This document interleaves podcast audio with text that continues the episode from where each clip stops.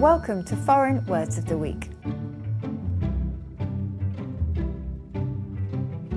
I'm Susie Dent, a lexicographer and etymologist who's been sitting in Dictionary Corner on Countdown for 30 years, judging English words offered up by contestants. But my first true loves were German and French and other foreign languages. And today I'm going to bring you some of my favourite words from around the world, discussing where they've come from, what they mean, and why they've made the cut.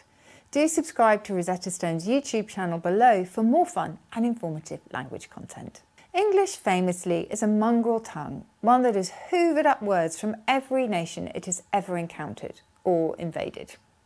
The result is a gloriously heady mix of borrowings from across the globe.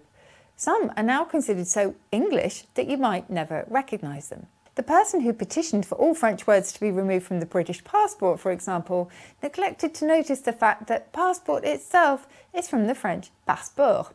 Some words, however, are hiding in plain sight, straight borrowings that we took in directly without a second glance. No list of borrowings from other languages would be complete without the German Schadenfreude, which means pleasure in another person's pain.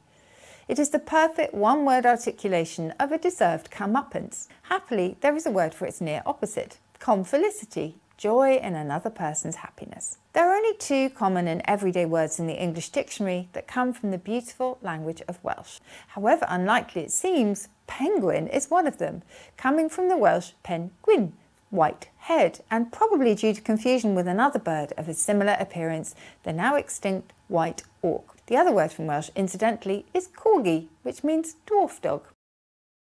There are not many words in English that come directly from Swedish, but ombudsman is one of them. We adopted this term in the 1950s for a legal representative to describe an official appointed to investigate individual complaints against companies or the government. Most of us might have preferred the smorgasbord, a wide range of something, especially food, that comes from the Swedish table for bread and butter. Smorgasbord sounds so much more exotic. Double entendre, a comment or joke that is open to two possible interpretations, is a direct borrowing from French, of course. Right? Well, sort of, as it actually began as a double entente, double understanding, a phrase now so obsolete that few French speakers would, ironically, have a clue what you're on about. Shampoo. Where does such a strange word for an everyday item come from? Well, French gives it an exotic edge with shampoing, spelt like shampooing but pronounced far more glamorously.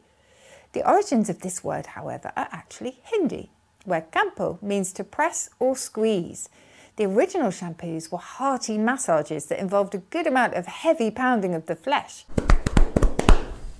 Traditional Indian massages like this typically involved the use of fragrant soaps and lathers that would be used to cleanse both the skin and the hair of the person being massaged. British and European colonialists living in India who'd acquired a liking for these kind of treatments brought their experiences back to Europe when they returned home, and with them came these soaps and the word shampoo. Fancy some ketchup with your fries?